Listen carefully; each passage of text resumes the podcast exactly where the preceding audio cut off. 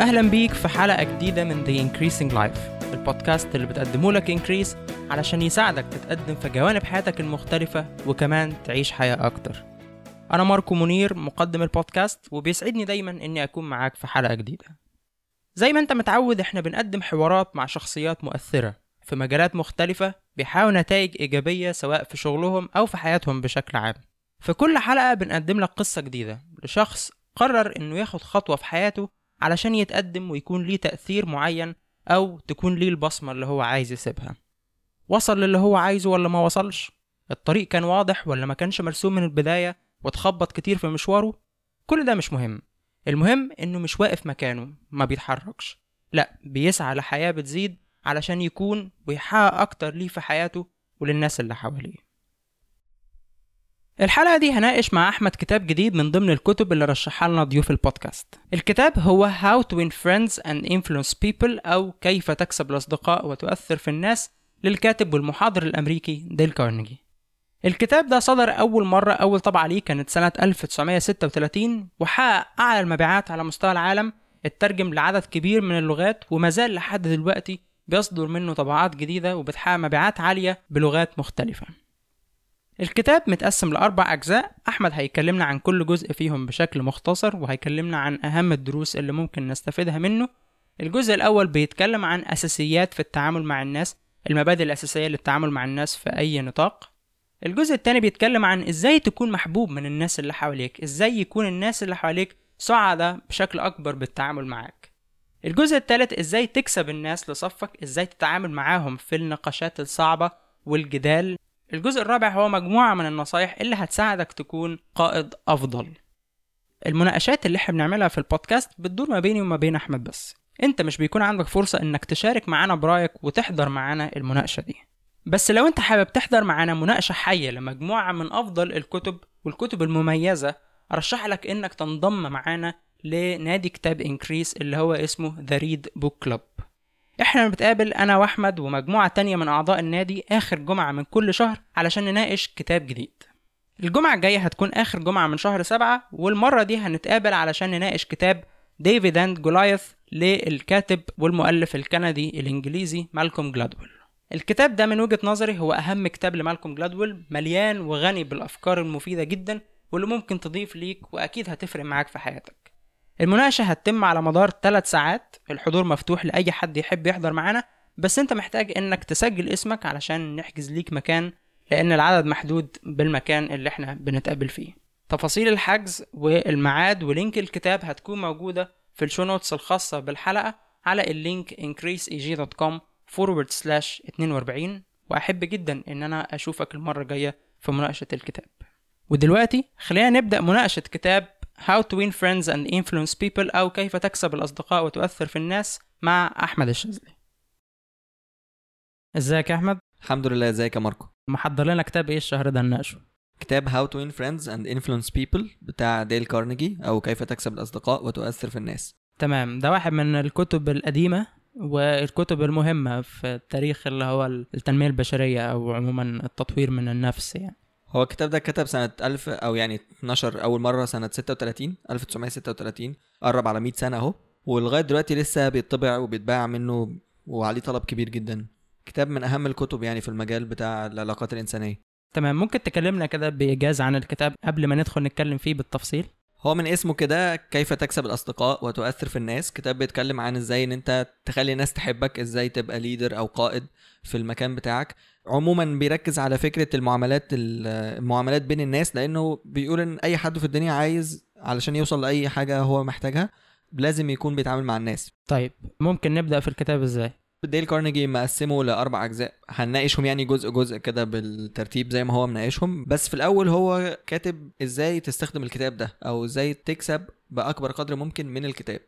أنا شايف إن الجزء ده أو المقدمة دي مهمة جدا وأي حد عايز يقرأ الكتاب لازم يقرأ المقدمة دي ويعمل اللي هو بيقوله فيها. لأنك لو ما عملتش كده خلاص أنت مش هتستفيد أي حاجة من اللي أنت قريته. إحنا هنتكلم بس على نقطتين في المقدمة دي. لكن طبعا بالنسبة لأي حد هيقرأ الكتاب فلازم يلتزم بكل النقط اللي بيتكلم عليها في المقدمة. بالظبط. النقطتين دول أنا اخترتهم على أساس إن دول يساعدوك تتعلم أي حاجة في الدنيا مش شرط يكون في الكتاب ده بالذات. أول حاجة وهو ابتدى بدي وقال لك إن ده المتطلب ده ما فيش حاجة تانية تقدر تغنيك عنه أو ما ينفعش إنك أنت تستفيد من أي حاجة في الدنيا إلا لما يبقى معاك الحاجة دي. إيه هي؟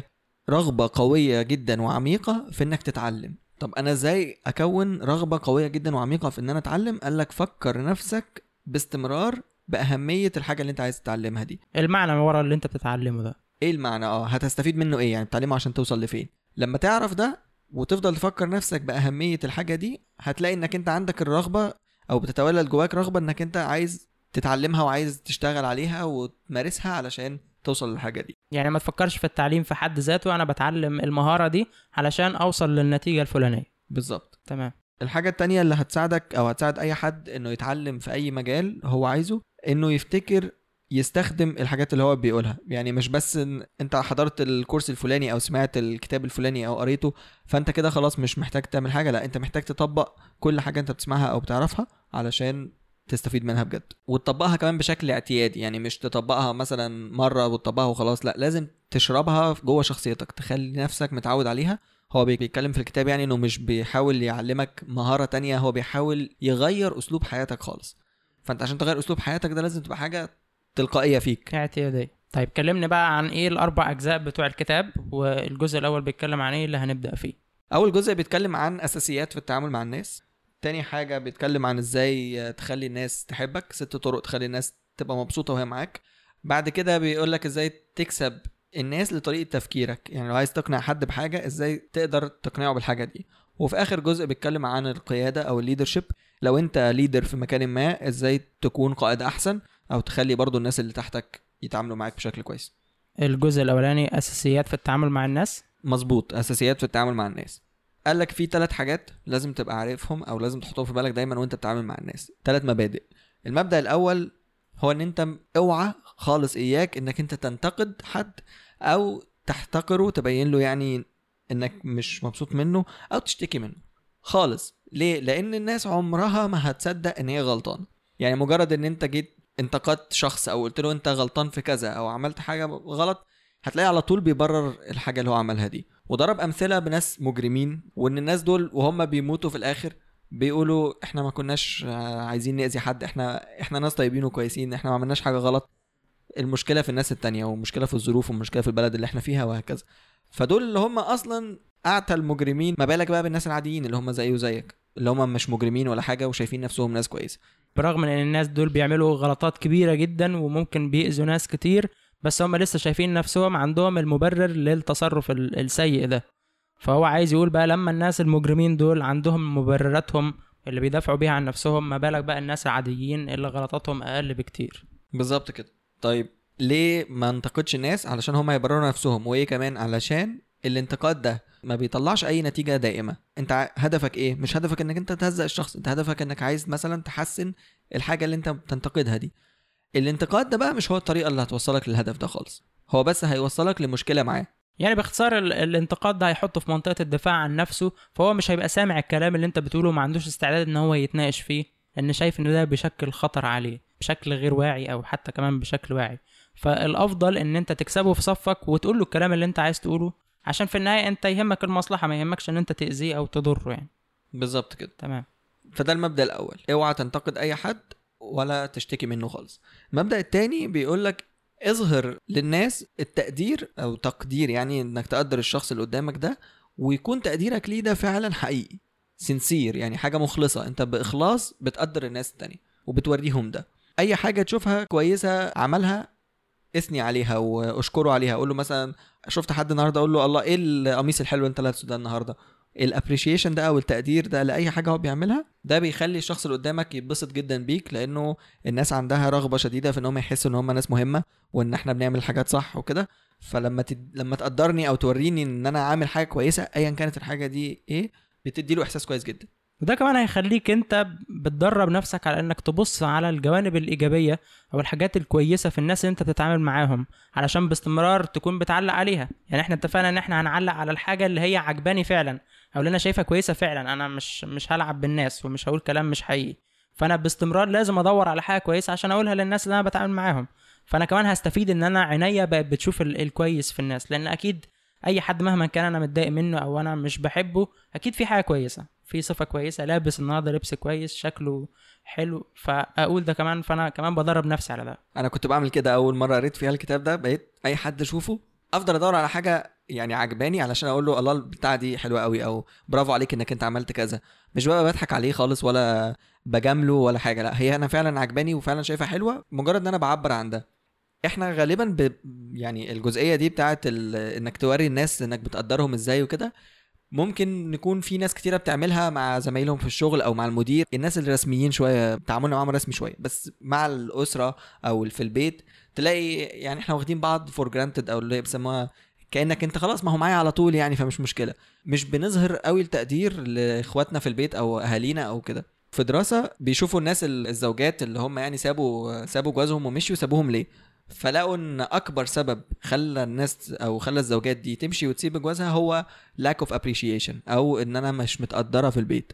فلو نوري الناس اللي معانا في البيت إزاي إحنا بنقدرهم على أي حاجة هم بيعملوها ده برضه هيكون بتدي له إحساس كويس جدا. في المبدأ الثالث هو ديل كارنيجي بدأ بقصة. أنا بحب ال strawberry أو الفراولة والآيس كريم جدا. بس لما باجي أروح أصطاد سمك بحط لهم إيه في السنارة؟ بحط لهم دود. ليه؟ مع إن أنا بحب الفراولة. بس علشان السمك بيحب الدود فلازم تديله الحاجة اللي هو بيحبها.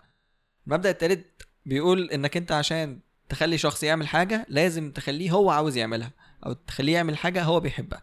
فالمبدأ الثالث بيقول خلي الشخص اللي قدامك عاوز يعمل الحاجة دي وعاوز يعملها لمصلحته هو مش عشانك انت. انت لما تيجي تتكلم مع حد أو عايز تقنع حد إن هو يعمل حاجة معينة الكتاب بقى بيتكلم عن التأثير في الناس اسأل نفسك هو أنا لو مكانه هبقى ليه عايز أعمل الحكاية دي؟ مثال على الموضوع ده مثلا لما يجي أب بيكلم ابنه عنده ثلاث سنين ويقول له يا ابني أنت ما تعملش ما تكسرش البتاعه دي أنت إيه إزاي تعمل كده؟ ومش عارف إيه. أنت متخيل يعني إن هو الولد عنده ثلاث سنين ده فاهم هو ليه المفروض ما يعملش كده أو يعمل كده؟ المفروض يسأل نفسه بقى لو هو مش عايزه يعمل كده فعلا إزاي يخليه يعمل ده؟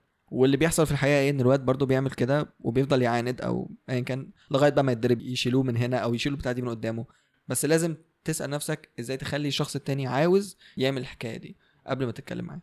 ممكن نقول تاني الثلاث مبادئ الأولانيين في أساسيات التعامل مع الناس. يبقى أساسيات التعامل مع الناس. أول حاجة إنك أنت ما تنتقدش أي حد ما تشتكيش من أي حد خالص. انسى الحكاية دي اشطبها خالص من حياتك. ما الحاجة تجبروش إن هو يحط نفسه في منطقة الدفاع عن نفسه. بالظبط. المبدأ التاني عبر عن تقديرك للناس بأنك تقول لهم حاجة حلوة شايف فيهم حاجة كويسة فقولها لهم.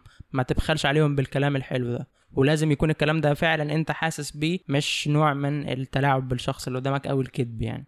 تمام. تالت مبدأ إنك أنت تخلي الشخص اللي قدامك هو اللي عاوز يعمل الحاجة دي. فإن أنت تشوف هو يحب يعمل الحاجة دي ليه إيه الفايدة اللي هتعود عليه منها وتحاول تكلمه من الناحية دي. كده إحنا خلصنا الجزء الأول من الكتاب اللي هو أساسيات التعامل مع الناس. الباب التاني بيتكلم عن إيه؟ الجزء التاني بقى في الكتاب بيقول لك ست طرق تخلي الناس تبقى مبسوطة وهي معاك. هنتكلم عن شوية منهم يعني بسرعة. أول مبدأ في الست دول إنك أنت تبقى انترستد في الناس التانية بجد. تبقى عاوز تعرف عن الشخص اللي قدامك. فعلا عايز تعرف. مش لو تقعد تسمع كده وأنت في بالك عمال تفكر هاكل إيه النهارده وهخرج فين مع أصحابي بكرة والكلام ده. لأ أنت قاعد بتسمع وعايز تعرف الناس دي عايزة إيه. يعني بتسمع دي هتبقى مبدأ تاني. بس الأول إنك أنت مهتم. تبني آه تبني اهتمام في الناس عامة. وبيقول علشان الناس تهتم بيك لازم انت الأول تكون مهتم بالناس. ليه؟ لأن الناس مش مهتمة بيك ولا الناس مهتمة بيا ولا الناس مهتمة بأي حد الناس مهتمة بس بنفسها. زي ما أنا بالظبط مهتم بنفسي برضو كل الناس تانية مهتمة بنفسها بس. المبدأ التاني بقى في إنك إزاي تخلي الناس تحبك هو إنك تبتسم. سمايل ابتسم طول الوقت.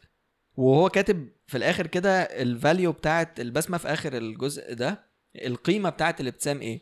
البسمة ما بتكلفكش حاجة خالص ولكن هي بت بتكريت كتير أو بت بتخلق حاجات تانية كتير مع إن هي بتكلفكش حاجة خالص. بتغني الشخص اللي أنت بتديها له أو اللي بيشوفها ومش بتاخد منك حاجة مش بتفقرك هو كاتب تعبير كده بيقول إن الابتسام ده راحة للناس التعبانين وهو النور الصبح للناس اليائسين وهو أفضل مضاد للمشاكل. ما ينفعش تشتري البسمة يعني هي أغلى من إنك أنت تشتريها ولا ينفع تسرقها ولا ينفع تشحتها ولا ينفع تستلفها لأن ملهاش أي قيمة إلا لما الشخص اللي قدامك هو يسيبها ويديها لك. فابتسم على طول يعني دي حاجة مهمة. والابتسامة صدقة في في النهاية. آه والتبسمك في وجه أخيك صدق تمام. المبدأ الثالث بقى إنك تفتكر اسم الشخص وإنك تنده له دايما باسمه. اسم الشخص ده عنده هو الحاجة اللي بتفرقه عن كل الدنيا و... ودي بتاعته هو لوحده مش بتاعت حد تاني إلا لو اسمه أحمد هتبقى ساعتها بتاعت مصر كلها. اسمه ده هي الحاجة اللي بي يعني موسيقى بالنسبة له. فانت اقعد انت على الناس بأساميها هو. كل واحد يحب يتنادى باسمه يعني. باسمه الأول. مم. عشان في ناس مثلا بتنادي باسم الأب أو باسم العيلة أو كده مشهورين بأسامي عيلتهم آه مثلا لو اسمه محمد حاجة مثلا فبنادي باسم الوالد أو اسم لقب العيلة كمان خصوصا لو مميز يعني. فلا ناديه باسمه يعني. بالظبط. بعد كده تسمع الناس كويس. أنت بقى لو مهتم بالناس في الأول قلناها يبقى طبيعي إنك أنت هتسمع وهتسمع باهتمام حقيقي مش اهتمام مصطنع يعني. بيحكي هنا قصة يعني إن هو كان في حفلة وفي واحدة ست قعدت معاه فعرفت عرفت يعني هو ديل كارنيجي وكده فبتقول له يا أنا عايز أعرف بقى أنت بتسافر كتير أنا نفسي أسمع يعني حكاويك في السفر في أوروبا وفي الأماكن اللي أنت رحتها. بعدين قالت له أنا رحت أنا وجوزي أفريقيا. فهو بقى لها أفريقيا وانبهر كده. وقال لها ده أنا من يعني من زمان نفسي أروح أفريقيا. احكي لي كده شوية. بيقول قعدت تحكي له ساعة إلا ربع عن أفريقيا. هو بيسمع باهتمام جدا ومبسوط باللي هو بيسمعه. وفضلت تتكلم كتير قوي. وبعدين قالت له إيه في الآخر؟ قالت له أنت محاور كويس جدا على فكرة. هو ما اتكلمش أصلا. وما فرقش معاها خلاص بقى الرحلات بتاعته لأوروبا والحاجات دي. لا لا ما فيش. هو ما حكالهاش أي حاجة. بس اتبسطت جدا منه. فهو كاتب كده إزاي تبقى محاور كويس قوي؟ اسمع الناس بس. اقعد ساكت ما تعملش حاجة. فدي الأربع مبادئ الأساسية يعني في الباب ده. وأهمهم أو الرأس بتاعهم يعني إنك أنت تولد أو تبني اهتمام حقيقي بالناس التانية. وهيطلع بقى كل الحاجات التانية بشكل طبيعي. كل المبادئ نابعة من الاهتمام بين الناس لو أنت مهتم فعلا هتعمل بقى كل الباقيين دول. بالظبط. الباب الثالث اللي هو بيتكلم عن بتكلم بقى عن إزاي تكسب الناس لطريقتك في التفكير. لو أنا شايف حاجة معينة وأنت شايف حاجة تانية إزاي أقنعك بالموضوع ده؟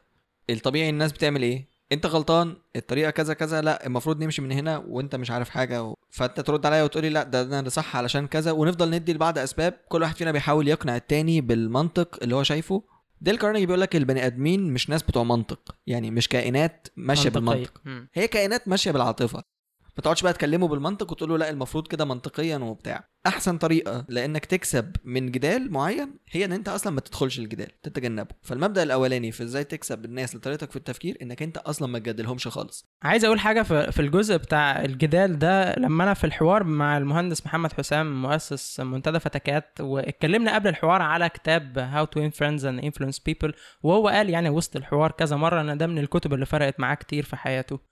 أنا كنت شفته مرة كاتب post على فيسبوك بيتكلم على موقف حصل معاه إن هو قاعد في اجتماع يعني آه، تبع الشغل وواحد من ضمن الناس الموجودين في الاجتماع دول بيتكلم على معلومة في صميم التخصص بتاع المهندس محمد حسام. وقال المعلومة دي غلط. فهو بيقول أنا عادة يعني بيحصل لي استفزاز ببقى عايز أرد وأقول له لا المعلومة اللي أنت بتقولها دي غلط. بس بيقول المرة دي مسكت نفسي وقلت لا أنا مش هتصرف بالطريقة دي ومش هنتقده وفوت الموضوع خالص. بيقول بعديها بأسبوع تقريبا قابله في مول ولا في سوبر ماركت ولا حاجة زي كده وقال له باشمهندس محمد إزيك وإيه؟ وسلم عليه وكان مبسوط جدا إن هو بيشوفه. فهو بيسأل نفسه بيقول هل لو أنا كنت انتقدت الشخص ده كان بعد أسبوع لما يقابلني هيسلم عليا بالحرارة دي ولا كان هيعمل نفسه ما خدش باله مني ويمشي ويسيبني؟ فهو بيقول يعني إن أنا لو كنت انتقدته كده في العلن قصاد الناس كان ده هيأثر بالسلب عليه. فدي واحدة من الحاجات اللي هو اتعلمها من How to Win Friends and Influence People. ما تدخلش في جدال مع الناس حتى لو أنت معاك حق. خلاص بس وجهة نظري أنا يعني كمان ما تفوتش الموضوع. يعني خدوا بقى على جنب الشخص ده وقولوا على فكرة يعني أنا متخصص في الحتة دي وشايف إن لأ اللي أنت قلته المعلومة دي غلط. ممكن يكون هو فعلا ما خدش باله. ممكن يكون هو فعلا عارف المعلومة دي كده بالشبه.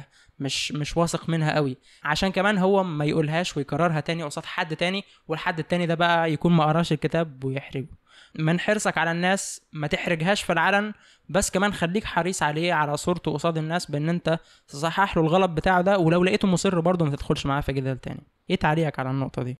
وده يدخلنا على طول على المبدأ التاني. ما تقولش لأي حد أنت غلطان. كلمة أنت غلطان دي ما تقولهاش خالص.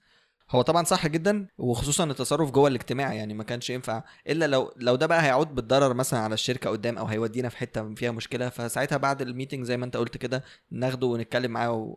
ونفهمه الموضوع ده يعني. لو حاجة أصلا مش مضرة ومش فارقة في حاجة وده غالبا اللي بيبقى حاصل في معظم المشاكل يعني أو معظم الخناقات الكلامية بيبقوا أصلا بيتجادلوا مثلا في الأهلي هيكسب ولا الزمالك ولا هيكسب وحاجة ممكن هتحصل لسه السنة الجاية ولا الأسبوع الجاي. كده كده محدش عارف أو كده كده الموضوع مش خطير يعني مش هيعود بالضرر على حد. فتجنب أنت أي جدال تمام. وما تقولش طبعا لحد أنت غلطان ده كان كانت تاني حاجة.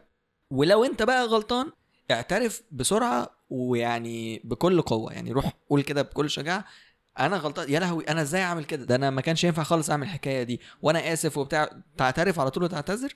ده هيخلي الشخص اللي قدامك إيه؟ تخيل دلوقتي يا ماركو مثلا أنا عملت حاجة يعني حاجة غلط مثلا عملتها و... وأنت مثلا ليك علاقة بالموضوع. حاجة غلط تخصني يعني. آه، أو هتأثر عليا. أو هتأثر عليك ما زي حاجة غلط في الشغل مثلا. تمام. فأنا عملت الحكاية دي مش مظبوط. أنت بقى ما جيتش قلت لك أنت عرفت لوحدك. فهتقوم أنت جاي عامل إيه على طول؟ لا طبعا هجيب رد فعل في نوع من الانفعال يعني لأن لو كنت قلت لي عليها من البداية كنت أخدت بالي مثلا آه. أو اتصرفت. أنت إزاي عملت كده أو ليه ما قلتليش؟ وخصوصا لو حاجة هتضر هتسبب لنا ضرر. لكن لو أنا أول ما عملت الحاجة دي وبعدين اكتشفت إن هي غلط رحت جاي قايل لك على طول ماركو معلش بص أنا آسف جدا أنا عملت كذا وبعدين طلعت بايظة وما كنتش واخد بالي وبتاع. على رد فعلك هيبقى إيه في الحالة دي؟ لا هيبقى أهدى طبعا كتير. آه، خلاص يا أحمد حصل خير مش مشكلة تعالى نشوف. هنفكر بقى ساعتها في حلول مش هنقعد نفكر في المشكلة نفسها. فلما أنت تعترف بغلطتك على طول ولما أنت تروح للناس يعني بنوع من التواضع يعني. بنوع من التواضع كده وتقول لهم باعترافك بغلطتك هيقوموا هم يعني إنسانيتهم بقى إيه تخليه لا لا لا ما تقولش كده لا ده أنت كويس وبتاع. لو العكس هتفضل هو يعند وأنت تعند والدنيا هتبوظ. وده كمان ال- الجزء بقى أو المبدأ الثالث ده لو رجعنا بصينا على اسم الباب اللي هو تكسب الناس لصفك ده مش معناه إن أنا رأيي لازم دايما يمشي. مظبوط؟ طبعا. مش لازم دايما هو أصلا الهدف في الآخر إيه؟ الهدف في الآخر إن إحنا نوصل لأفضل نتيجة ممكنة في الموضوع ده المفروض يعني. فمش شرط دايما يبقى رأيك. فأنا دلوقتي بقول رأيي وأنت بتقول رأيك بس مش لازم إن أنا في المرحلة دي أكون بقنعك. يعني كل تركيزي أجيبها له إزاي علشان يقتنع بيها؟ لا أنا لازم كمان أكون بسمع بحيث إن لو رأيك أنت أحسن من رأيي لا يبقى خلاص أقتنع أنا وأعترف إن لا الفكرة بتاعتك أفضل وهي دي اللي هنطبقها. صح جدا. هو حتى قال يعني ديل كارنيجي في الكتاب بيقول لك لو أنت رأيك صح 55% من الوقت بس 55% تقدر تدخل البورصة الأمريكية في وول ستريت وتعمل مليون دولار على طول. لو بس رأيك صح 55% من الوقت. فبيستدل بكده يعني إن أنت في أفضل سيناريو ممكن أنت 45% من الوقت غلطان.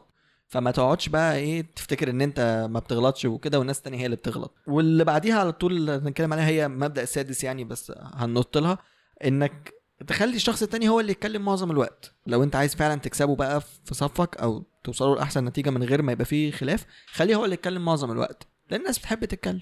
يعني رجعنا تاني لحتة إنك تسمع الناس باهتمام. برضه لو أنت عايز تقنع حد بحاجة يعني مثلا هو عنده فكرة وأنت عندك فكرة أحسن منها فبيقول لك خليه هو يطلع الفكرة. يعني أنت اقترح له نص الطريق وهو يقول لك إيه طب ما مثلا ممكن نعمل دي اللي هي أصلا فكرتك. تقول له صح برافو عليك دي فكرة عظيمة جدا تعالى نعملها. ساعتها هو يبقى عاوز يعملها برغبة أكتر من لو أنت كانت فكرتك أنت. لأن هو شايف إنها فكرته هو. هو شايف إن دي فكرته هو. أنت بقى مش فارق معاك هو يشوفها فكرته ولا يشوفها فكرتك أنت يهمك إن الفكرة تتنفذ والنتيجة تطلع.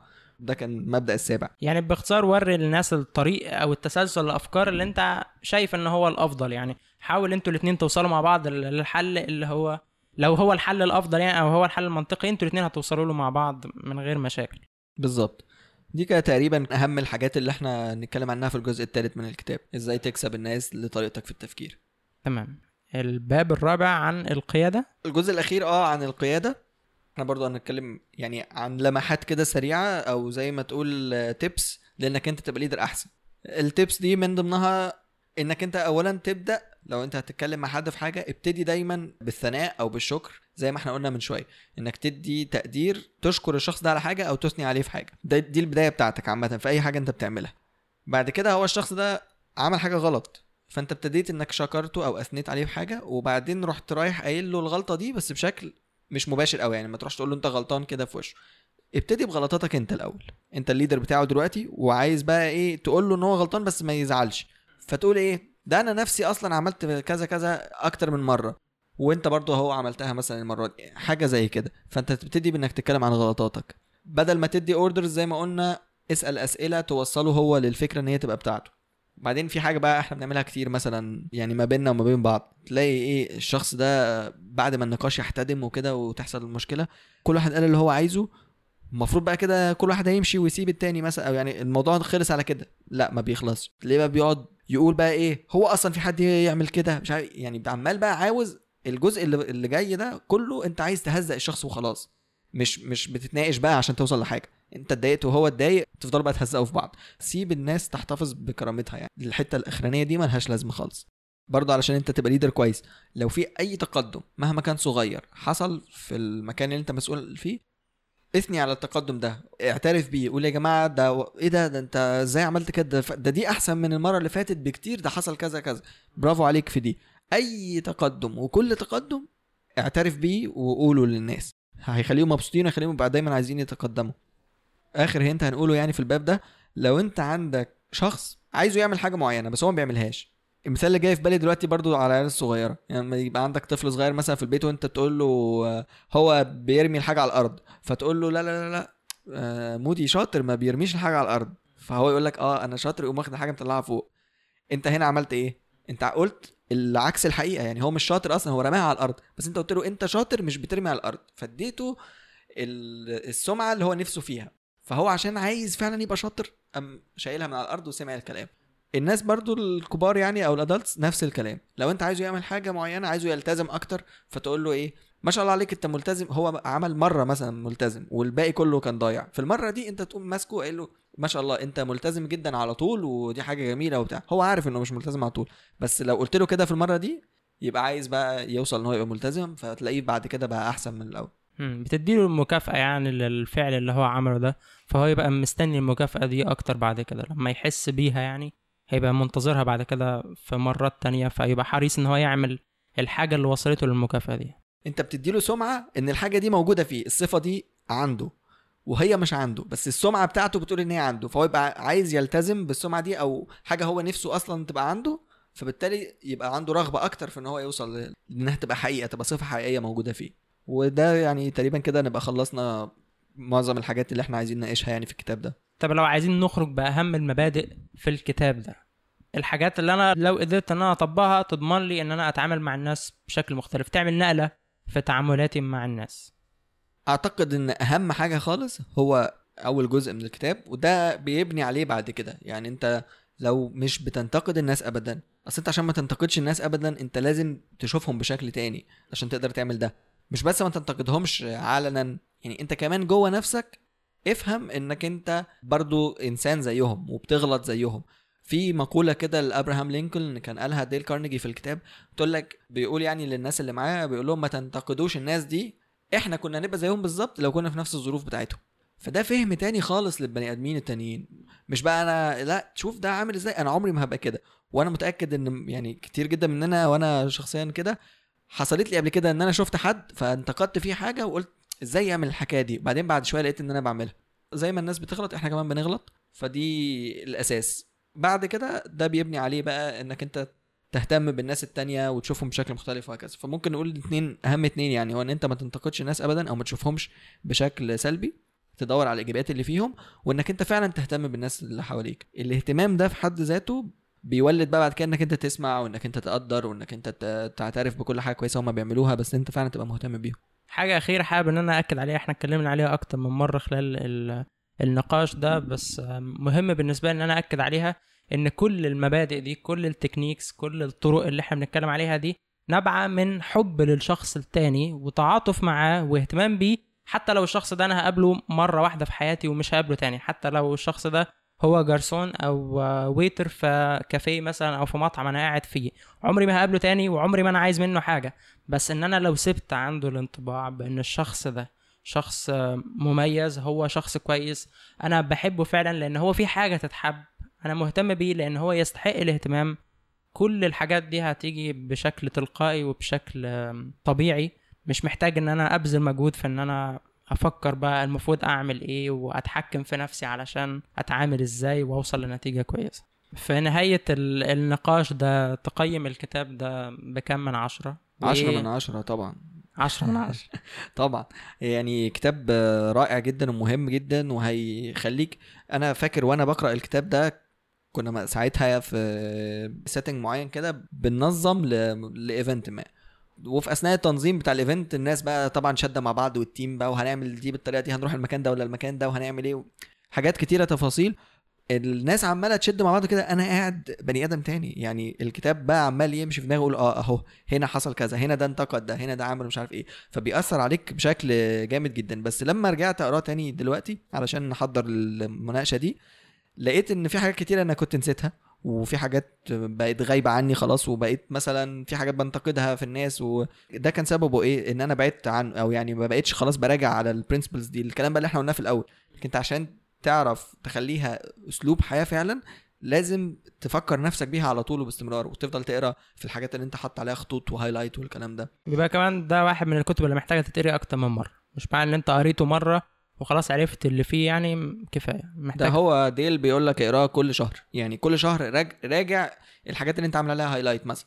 وبيقول لك خليه معاك كده على طول لو زهقان افتحه وقلب فيه اقرا أي حاجة منه. هتلاقيه بيأثر عليك. وأنا برشح فعلا كده لأن عن تجربة زي ما بقول لك أنا فعلا في حاجات نسيتها خلاص ومبقتش بعملها. وكنت ساعتها أنا فاكر دلوقتي أنا ساعتها كنت بعملها وكانت فارقة معايا كتير. كنت دايما أشوف إن أنا اللي مسؤول عن عن الغلط ده مش هو شخص تاني هو اللي مسؤول عن الغلط.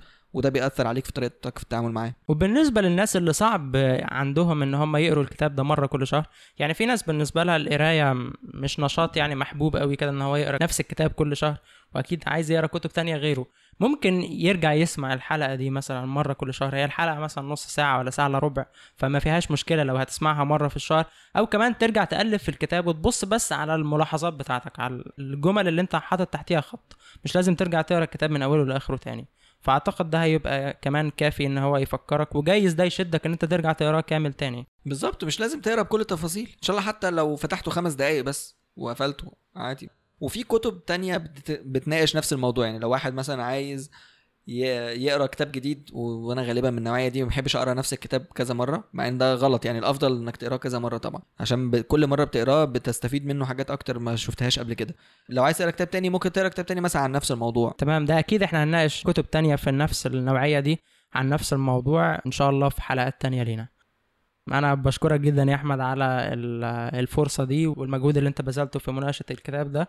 ونتقابل إن شاء الله الشهر الجاي. يعني إحنا هنتقابل قبل الشهر الجاي. بس أقصد نتقابل مع الناس يعني في حلقة جديدة الشهر الجاي بنناقش كتاب جديد. إن شاء الله. شكرا يا ماركو. شكرا ليك. لو عجبتك الحلقة دي ما تفوتش الحلقات الجاية لأن لسه عندنا حلقات مميزة وقصص أكتر هنشاركك بيها.